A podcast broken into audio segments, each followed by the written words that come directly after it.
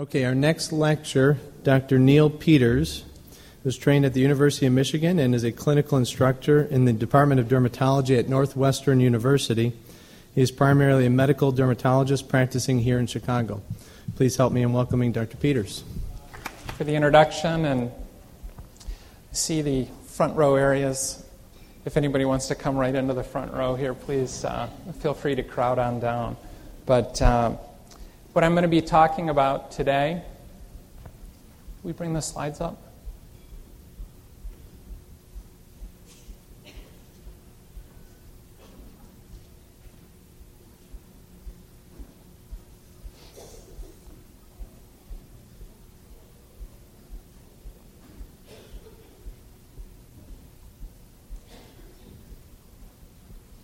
Thank you.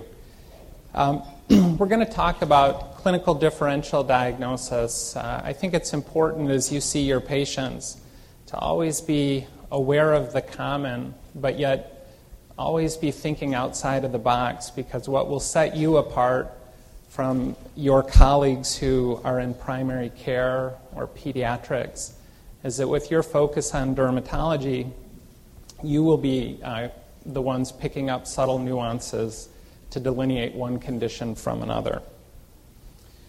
So, what I'm going to try and do here today is describe conditions that mimic urticaria and angioedema. We'll talk about a couple variants of eczema or conditions that look eczematous but are not, and talk about some of the features that will help you separate those out. And then also, I'll talk about some other uh, eruptions that you may see and, and their, uh, their associated differential. So let's start with urticaria versus urticarial like. you know, the urticarial lesions, of course, 10% of the population has urticaria, which makes that an incredibly common presentation. And of course, the primary lesion is the urticarial wheal. They're evanescent. They should last actually usually about two to four hours, an individual lesion. But some of these will last for up to 24 hours or so but most are going to be for sure under 36 hours for classic urticaria.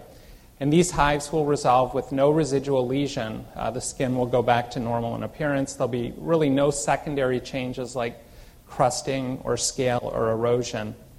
Pruritus, of course, is a hallmark feature.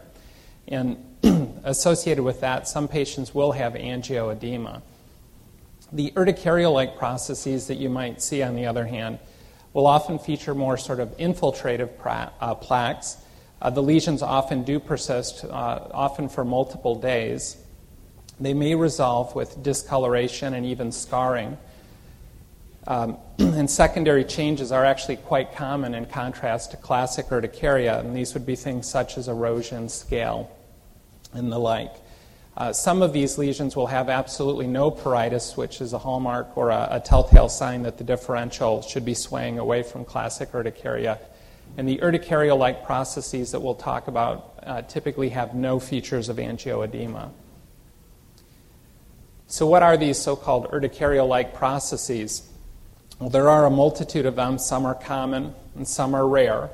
The, the common conditions are contact dermatitis, which sometimes will present with an urticarial nature, uh, arthropod bite reactions, autoimmune bullous disorders such as pemphigoid. Uh, as per the last talk, certainly uh, PUP uh, can also present with urticarial type lesions in the setting of pregnancy, and then so called urticarial vasculitis. On the rarer side are things such as Sweets syndrome, Wells syndrome, and mastocytosis. And so we'll go through some case like examples of several of these conditions. So let me start with the first case. A 24 year old with no significant past medical history presents for evaluation of persistent paritic lesions on the ankle. The lesions have been present for two weeks, and the patient has seen a primary care physician who referred the patient for a possible allergic reaction. On exam, the patient has agminate or grouped red dermal papules with slight excoriation. And this is how these lesions would look. Basically, you have these tightly grouped lesions, uh, some of which have some secondary change. So, again, these are urticaria like. Now, this would be an example of papular urticaria, the most common cause of which would be an arthropod bite reaction. Now, your patients, as soon as you mention that you are thinking that this is a bite reaction, the, the patient's response typically is, I want to know, you know, what bit me and what exactly is it, and all the details of, you know, when it happened and how they did it and how many bites. And that, that, the discussion will rapidly fall apart at that point if you don't take control of the conversation. Uh, the, the footprint of a bite, unfortunately, is entirely nonspecific. So you have to be a little bit cautious. It's also important with papular urticaria to include a differential to the patient rather than discreetly saying that it could only be a bite, because obviously there are other causes of papular urticaria. Now, if you proceeded on and did a biopsy of these lesions, the biopsy is rather nonspecific. There'd be a lymphohistiocytic infiltrate with some eosinophils, so you usually get back from your pathologist a so called dermal hypersensitivity reaction pattern. There are some appearances of bites that can be suggestive of a certain diagnosis. Um, here, this is on the right lateral thigh. You can see almost a linear array of bites, and some people would refer to that as sort of breakfast, lunch, and dinner. And that uh, makes you think of a couple of potential arthropods. Um, our friend at the top there is the, uh, the good old bed bug, and then the much smaller uh, arthropod in the lower right is uh, the, the flea, or uh, Ctenocephalides uh, canis or felis. And both of these can produce bites.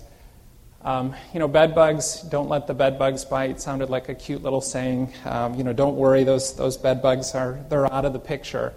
But the reality is, is that bed bugs have made a tremendous resurgence. Um, there have been num- numerous articles in numerous major cities uh, discussing this. For example, in December 30th, 2007, there was an article in the New York Daily News about bed bugs. they got some uh, front page headline status, the bed bug did, making all bed bugs very proud. Uh, here in Chicago, we've had n- a number of articles in both the Chicago Sun-Times and the Tribune citing the fact that bed bugs uh, have made a, a, real resurgence. So, yes, the bed bug, we're back, baby. Um, so, you have to just be aware of this possibility. But I, I, I definitely wouldn't open with, you have papular urticaria, I think this is a bed bug. Uh, again, the impact that that statement has on a patient uh, when they leave, some of these people just fall apart, and it, it really is a very um, consuming diagnosis because there's a lot of um, sort of baggage that goes with how do I get rid of this and how do I manage it.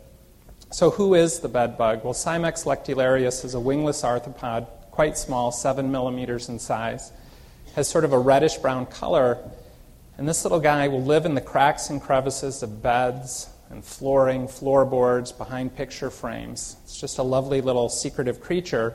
And then with travel in this wide open uh, globe of ours, uh, they love to maybe nestle into one's luggage and, and come with you just so that they can explore the world much like we do.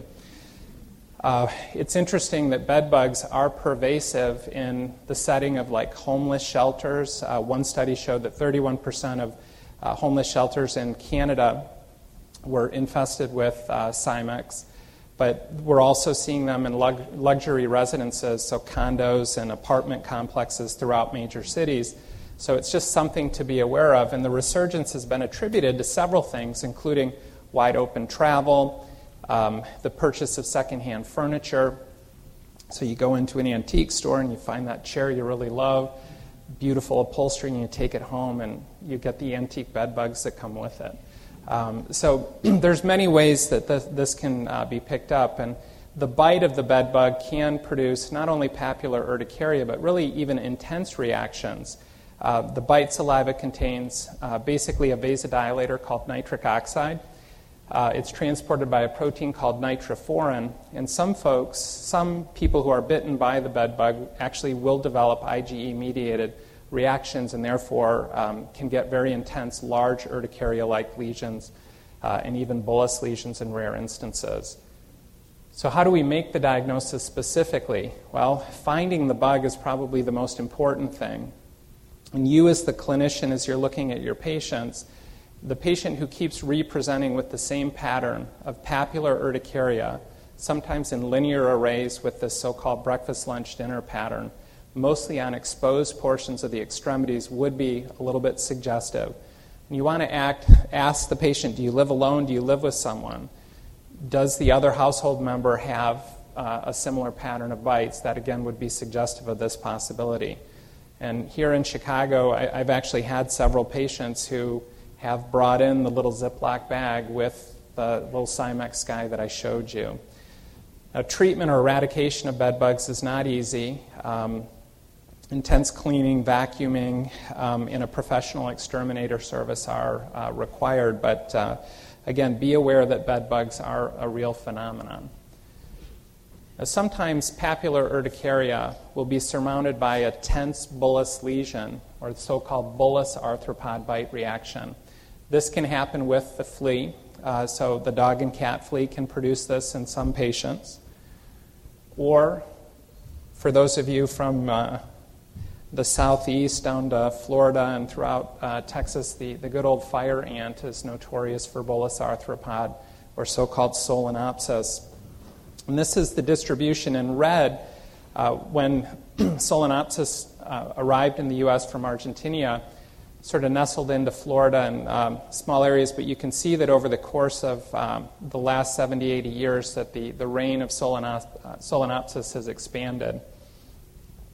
And the, the fire, fire ant, again, pervasive across the southeastern U.S., um, it is a venomous ant, um, and in rare instances, the bite venom can elicit sometimes very severe allergic reactions. Right, let's move on to another case. A 53 year old man taking no medications presents with fixed plaques on the bilateral pretibia. The lesions were initially tender, prompting, prompting treatment for cellulitis uh, with dicloxacillin by the patient's primary physician. However, the lesions failed to improve. The lesions are somewhat indurated and pruritic and have been present now for over three weeks. The patient uh, has no other systemic symptoms the uh, CBC is unremarkable except for an elevated eosinophil count. The remaining labs were unremarkable. So here's how this patient might look. Um, this is a picture of actually on the wrist of a comparable lesion, sort of an indurated, almost urticarial, but dermal plaque. You don't see a lot of uh, epidermal change. This could be warm to the touch. Again, often mistaken for cellulitis, but unlike typical cellulitis, it's pruritic. So here's a situation where you would think of numerous things. Um, you might proceed on with a biopsy, and if you did do the biopsy, what you would see on what your pathologist would describe back to you is you can see in the deep dermis a fairly dense infiltrate. And at higher power, there's de- uh, degenerated collagen fibers surrounded by eosinophils. And so pathology would describe that back to you as the so called flame figure now, flame figures can be seen in numerous different things, including blistering diseases like bullous pemphigoid, arthropod bite reactions, and then in this case, this is an example of something called Wells syndrome or eosinophilic cellulitis. Now, this was first described by Wells back in 1971, a condition mostly seen in adults, men and women both. And clinically, as I described in the case, these patients usually have these pruritic, persistent plaques of variable duration, but usually on the order of multiple weeks. They can be somewhat urticarial in nature. These patients often have sort of a, a relapsing or waxing and waning course, and uh, at least half of them will have peripheral eosinophilia. Now, as far as the cause of Wells syndrome, most cases are probably going to be idiopathic. It is thought that arthropod bites or other um, factors could potentially trigger wells as a persistent dermal hypersensitivity reaction. And there are several drugs that have been reported to trigger wells, and these include things like bleomycin, aspirin, um, and even tetanus immunization in children has been reported to trigger wells in one series. The histology, again, the flame figure, when you see that back from your pathologist, just think a little bit about wells, keep that in uh, the back of your mind. And treatment for a, a, smaller lesion might just be with a topical steroid, antihistamines, but often these patients require uh, systemic corticosteroids, so prednisone may indeed be required. And then also, some patients have very uh, relapsing courses or very uh, refractory cases, and so sustained prednisone can be a problem. uh, you worry a bit about the side effects, and actually dapsone can be used in these patients. And then, um, in the setting of, again, these sort of persistent dermal, almost urticarial lesions, uh, another rarer thing I just wanted to uh, show a picture of, again, keeping this in the back of your mind. This is an adult who, over the course of several months, has progressively developed multiple reddish dermal papules. And then with time, they've increased in number, taking on more of a reddish brown hue. And the patient will report that the skin is pruritic, and when they scratch, the individual lesions will uh, urticate even further, uh, some of which may even blister. And this is the so called Darier's sign of urticaria pigmentosa which is a form of mastocytosis. Uh, mastocytoses are um, certainly not common, but you again need to keep your differentials broad as you see patients with dermal, almost urticarial or papular lesions. This is an example of urticaria pigmentosa in a child. Uh, on the top, that's uh, H&E showing uh, a sparse infiltrate, which actually is comprised of mast cells, and then down at the bottom, special stain with tryptase showing um, uh, the actual mast cells. And again, sign just refers to the fact that on rubbing, you get degranulation with release of histamine and other mediators producing uh, a, a, positive Darier's sign. All right, another case a 58 year old male presents with a three month history of persistent, non tender swelling of the lower lip. The patient has a history of similar episodes with no associated symptoms. And he was sent to allergy recently for possible angioedema, but rightly so, the allergist has identified the fact that this is not angioedema, given the persistence of the lesions, and sends them to you for further evaluation. So, other than having a very nice mustache, um, this patient also, not that there's anything wrong with a nice mustache there, uh, but I want you to focus on the lower lip. I mean, clearly very indurated, and the patient reports that this has been progressive and persistent. So, knowing that this is atypical for and unlikely to be angioedema, your differential needs to broaden out. And so, you might help yourself by looking at another place, and the next place you would want to look is on the tongue. So, if you see a furrowed tongue, so called lingua plicata, that would be part of the so called triad of Melkersson Rosenthal syndrome. And Melkersson Rosenthal is a rare condition, also referred to as cheilitis granulomatosa. The key is the persistent lip swelling. The triad, which is only fully seen, the full triad is only seen in about 20% of patients, would feature a facial palsy, the lingua plicata, and the angioedema like persistent swelling of the lip. Now, if this is biopsied, if the lip is biopsied, which would be the way to make the diagnosis in the patient who lacks the full triad, uh, what would be seen are almost sarcoid like granulomatous uh, lesions, so called non necrotizing granulomas. And this would lead you then, in the uh, correct clinical setting, to the diagnosis of so called Melkersson Rosenthal syndrome. Uh, how is this treated? Well, it's very difficult to treat. Uh, intralesional um, Kenalog can be tried. Uh, tetracyclines have been reported to have some efficacy of variable degree. Um, prednisone can be tried. Actually, interestingly, patients um, with sarcoid or ulcerative colitis have been reported to develop lesions of this nature. And those patients, both the sarcoid patient the ulcerative colitis patient and the Melkersson Rosenthal patient, therefore, uh, may possibly uh, respond to drugs such as uh, Remicade or infliximab. So, um, for a very refractory case, that would be something that also could be considered, and that has been discussed in the literature. So, the next case is a 62 year old referred due to the abrupt onset of urticarial pruritic lesions on the trunk and flexors. Again, the lesions are persistent here for days, again, telling you that we're not dealing with classic urticaria, and progressing, but now feature erosions even in areas where the patient has not been scratching.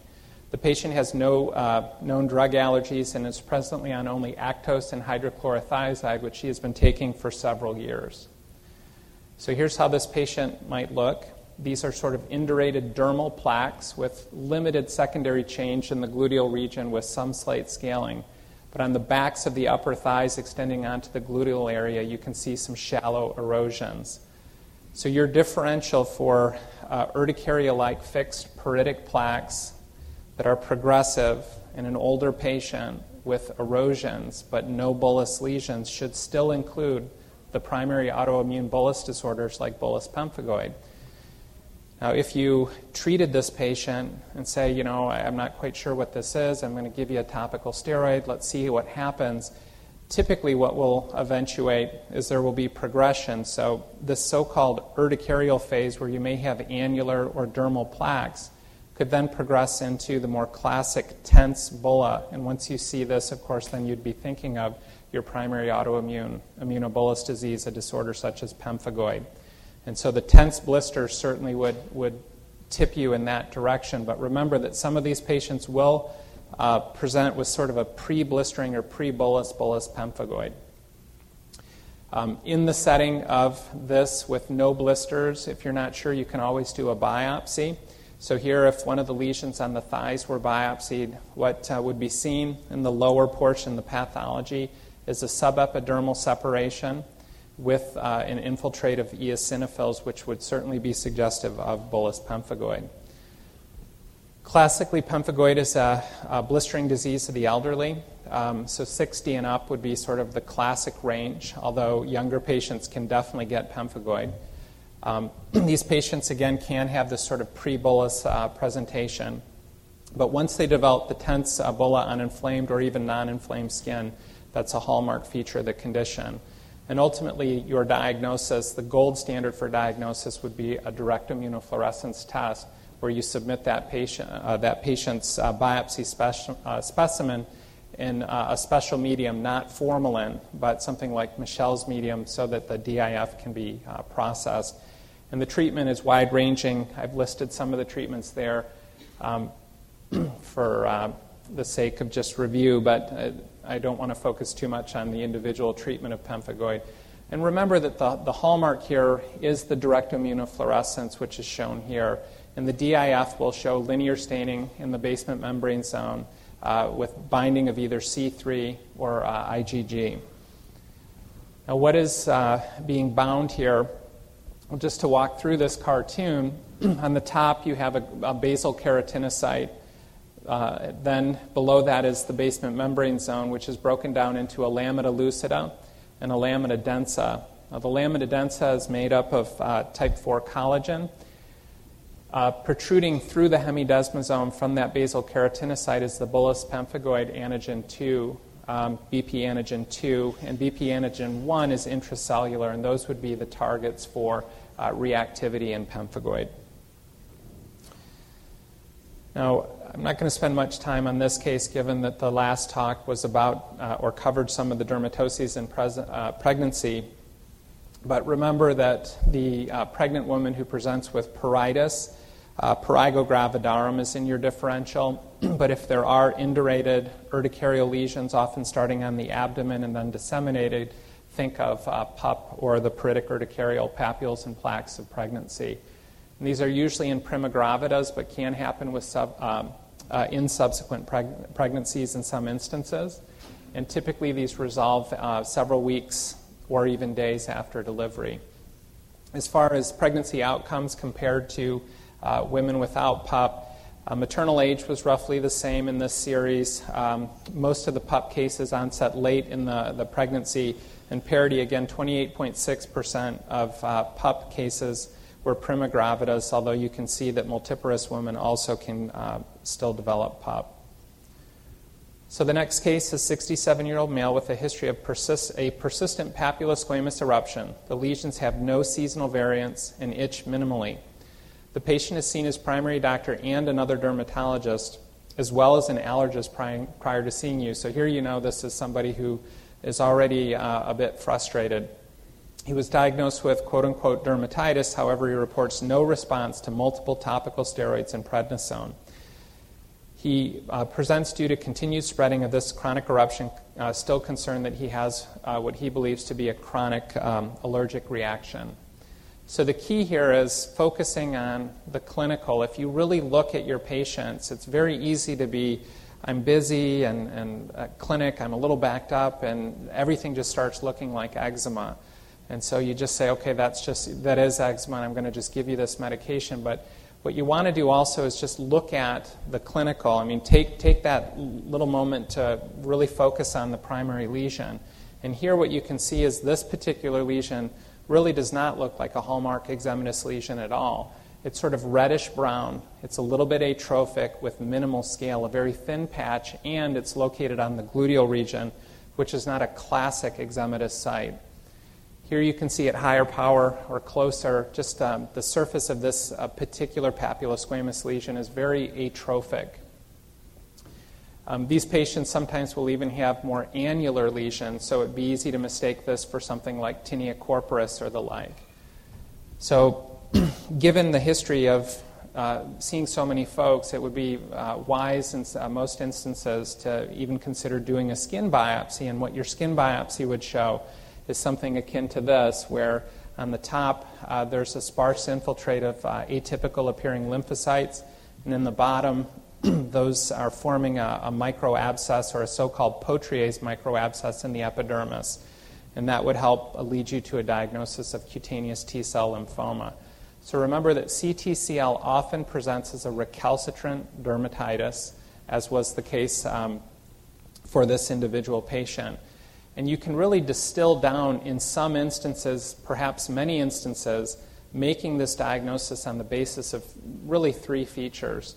The first is the morphology of the lesions. Sometimes they will have uh, the, that atrophic, um, sort of reddish brown coloration, a little bit different than your classic eczematous lesion, so the morphology may be unique. Uh, annular lesions, hypopigmented lesions can also be seen. The distribution is important. Uh, CTCL, not in all instances, there are certainly many exceptions, but in some, some instances will have a predilection for so called double covered skin sites. So, um, under a t shirt and a shirt, so that would be in the axillary area, uh, lateral portions of the chest, and then on the buttocks and hips. And then, of course, the histology, if you proceed with the biopsy, that's, of course, the definitive uh, way to make that diagnosis. Uh, treatment, there are many treatments for CTCL. Again, that goes sort of beyond the scope of what I'm trying to accomplish here today, and I would encourage you to obviously review that. Um, but needless to say, light therapy, topical steroids, and systemic agents can be utilized. Uh, in your differential for the annular lesion, uh, don't forget about tinea. Perhaps the biggest mistake to make, in my opinion, is that the, the time that you're certain it can't be fungal is the time that it'll actually will be fungal.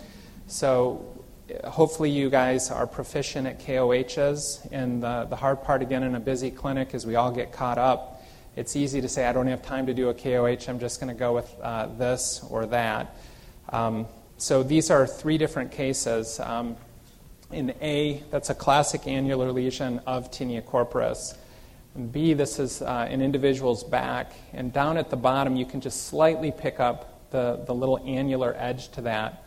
And then in C, that's an example of a patient who was treated, who had tinea, who was treated with a topical steroid, and it's taken on a little bit of a bizarre morphology, the so called tinea incognito. And so just a quick KOH scraping can make all the difference in the world. And if you detect your hyphae, then you're, you're off and running. A 62 year old male presents to you for management of a chronic pruritic eczematous process. He has no atopic history and describes uh, worsening symptoms over the last six months. He's seen his primary physician and a dermatologist prior to seeing you, and therapies such as cetirizine, uh, Temovate clobetasol, and various emollients have produced minimal relief. Prednisone courses have helped, but the eruption has persisted, and uh, again, the patient will often come in suspicious that there's something allergic going on. So, this is more of a not papular urticaria, but rather a papular dermatitis. So, the patient with the so called itchy red bump, um, these patients can be very challenging, and the differential can be broad. That can be just a idiopathic eczematous process. If it's torso predominant, you can think of things such as Grover's disease. Um, but you also want to just look around and take a, take a moment. And if you're fortunate enough to, to find the classic web space lesion. Of course, it makes identifying uh, something such as scabies uh, much easier. So the scabies mite, unlike the bedbug, uh, never kind of went away. It's been there the whole time and continues to be there. And I find myself still, as I progress into my career even further, uh, amazed by the fact that I have patients who will present for things without web space lesions or with somewhat nonspecific eruptions that turn out to be scabies. So you'll always want to keep that in the back of your mind. And what you don't want to do, in my opinion, is submit a biopsy and have the pathologist telling you that there is a mite in the stratum corneum. Uh, you should be able to pick that up clinically and just do your KOH scraping and make that diagnosis. Uh, but always keep that in the back of your mind. And I know you all see scabies, but you have to respect the fact that that common little uh, mite has so many varied presentations. Uh, papular dermatitis, um, web space lesions, when present, certainly help. Um, the lesions often do follow the so called circle of Hebra, which is sort of a circular uh, pattern of predominant lesions um, extending from the axilla hands and into the genital region. Uh, some of these patients will actually develop uh, bullous lesions, so in rare instances, scabies can produce an eruption that mimics bullous pemphigoid. Uh, there can be deep nodular lesions, and they'll often be found on genital skin, and those are often teeming with mites. And then in rare instances, uh, lesions that are pseudolymphomatous. I had a patient who had a diagnosis of lymphomatoid papulosis who presented to me for a second opinion regarding how to manage that. And on further uh, review, I mean, the pathology definitely had these somewhat um, uh, wedge shaped infiltrates, but my pathologist asked me on reviewing and receiving the slides if anything else, such as scabies, could be going on. So I did a KOH scraping, and lo and behold, uh, this, uh, uh, this case turned out just to be scabies. So just keep your differential broad. The scabies critter, uh, a lovely little mite. Um, uh, this is the life cycle shown here, which I think you guys are all familiar with. And as far as the treatment, well, it depends. I mean, uh, if, if the patient, say, is someone in a nursing home, um, has sort of neglected lesions, uh, they can have very thick, crusted, uh, so called Norwegian scabies. Um, the, these types of patterns can be a little bit more difficult to treat with just topical permethrin and again, the web space lesion being a hallmark. So the, the patient needs to be treated, of course, with our two applications. Contactants who have symptoms should also be treated. Um, and then any uh, contactant, known contactant without symptoms should at least be treated once. And in refractory cases, or say that nursing home patient where you're worried about uh, the medication being prescri- or, uh, applied properly, uh, one consideration would be oral ivermectin, which can be given at a dose of 200 micrograms uh, per kilogram. and that, that actually has uh, very good eff- efficacy and is well tolerated. Um, the next case is a 55 year old who presents to you with a new onset eruption of, um, on the upper eyelids. The patient reports intermittent eyelid swelling and intense uh, episodes of itching. And the patient is adamant that she is using no new skincare products. Nothing has changed, she says. Now, we've all seen this patient. We all have these patients who come in routinely. And eyelid dermatitis can be an incredibly um, frustrating condition. So, I think what you have to do with these patients is be very directive and careful about how you phrase things. Um, so, eyelid dermatitis, about 90% of cases will present in women um, and the potential causes are varied. In one series published in the Journal of the American Academy of Dermatology, uh, actually 75% of eyelid dermatitis in that series, uh, which represented 151 out of 203 cases, uh, were uh, ultimately documented to be uh, a true allergic contact dermatitis. Irritant dermatitis can also produce this. Atopic dermatitis, seborrheic dermatitis, even psoriasis can present in that fashion. And then, given the clinical scenario, you can think of other things such as autoimmune conditions like dermatomyositis in the proper setting. So, what do we do with these patients? Um, you know, that you're convinced you've got a 75% or greater, perhaps, chance that that patient truly is allergic to something that they're coming in contact with. Again, the patient may be adamant that, oh, nothing has changed. How can that be? But of course, we all know that that history is not very helpful. Uh, if, those, if you guys perform true testing in your office, remember that the true test is a somewhat limited uh, allergen panel. And in uh, the series published in the JAAD, uh, 66 out of 167 cases that were ultimately confirmed to be true contact dermatitis, the true test actually missed that allergen. So comprehensive patch testing is really probably the better way to go. So if you have someone in your area uh, perhaps if you're fortunate enough to even have uh, someone in your own uh, practice, uh, I think it's just incredibly helpful.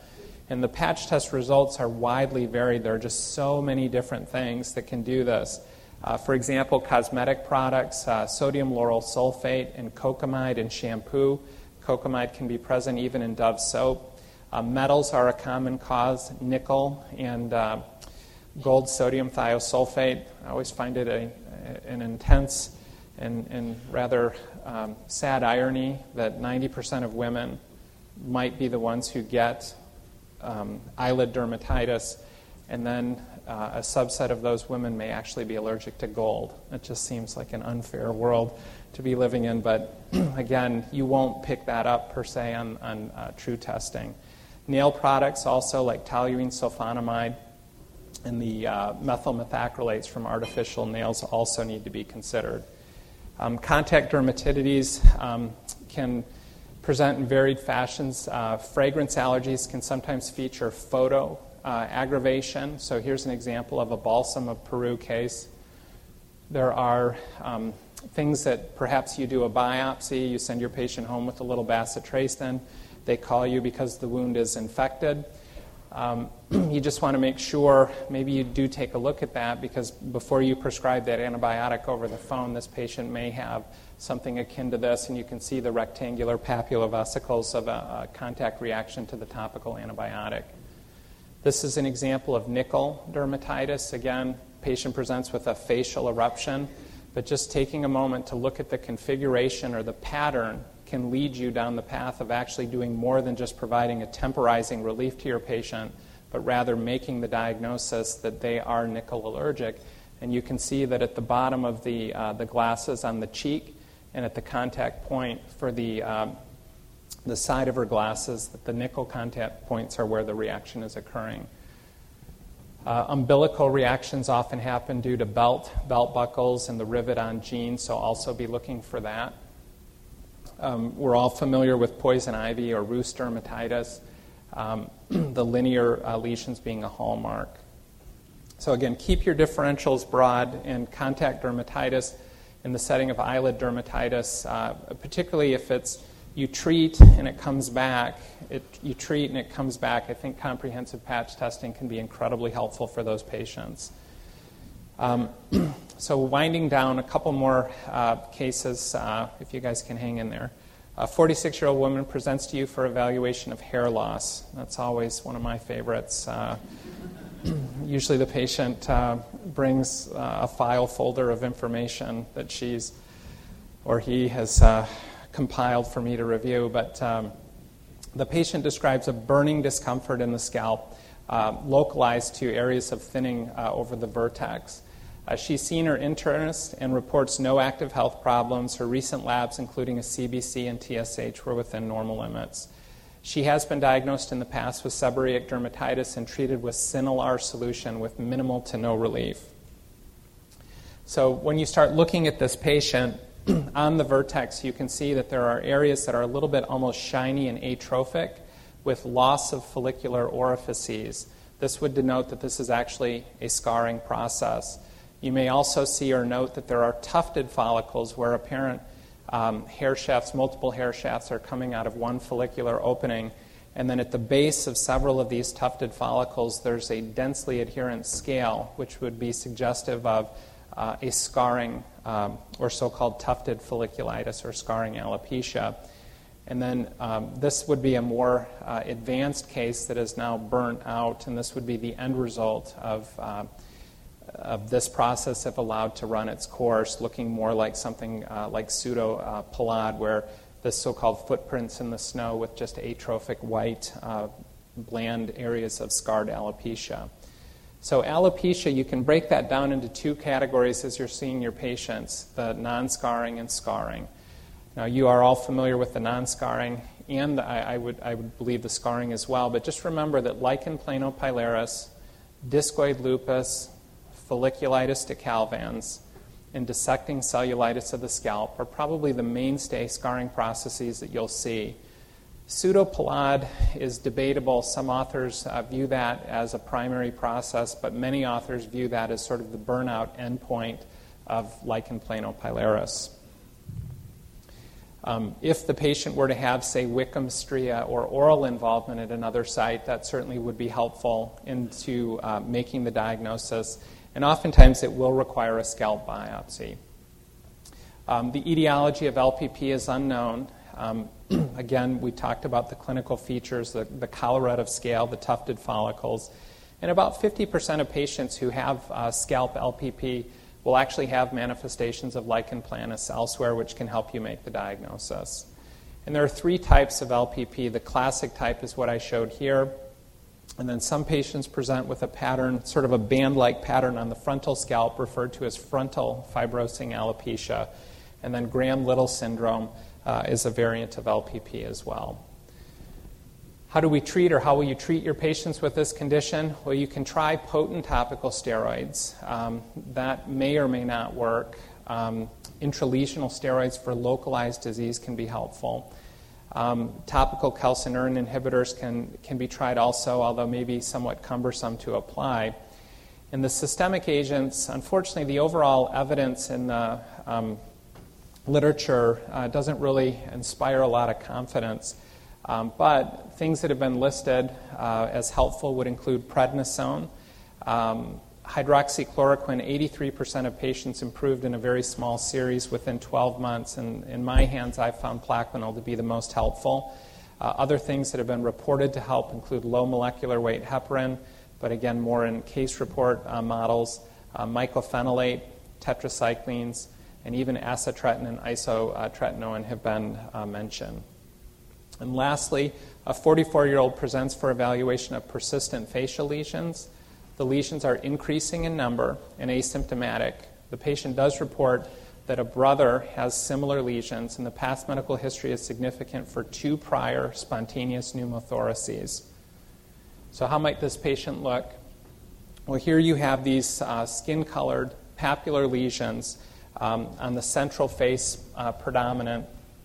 And when you see this, the differential uh, would be a little bit broad as far as how these lesions, so uh, these skin colored papules, things to think about would be trichoepitheliomas, adenoma sebaceum, which can be seen in tuberous sclerosis, so called fibrofolliculomas, which is what these particular lesions are, and something like syringomas. So, in the setting of spontaneous pneumothorax with fibrofolliculomas, that would be a rare entity called Birt-Hogg-Dubé syndrome. Uh, it is an autosomal dominant condition. it features uh, various uh, types of facial papules, the fibrofolliculoma being the most common. And a pneumothorax and other pulmonary changes, such as bullous emphysema, can be seen in these patients. And some of these patients may also develop renal tumors. So, this is a condition where the dermatologic recognition of the process can lead to a systemic diagnosis that can have genetic family implications. And I'll conclude with that and just want to say thank you very much for your attention. I hope you all enjoy Chicago, and I'll be happy to take a couple of questions.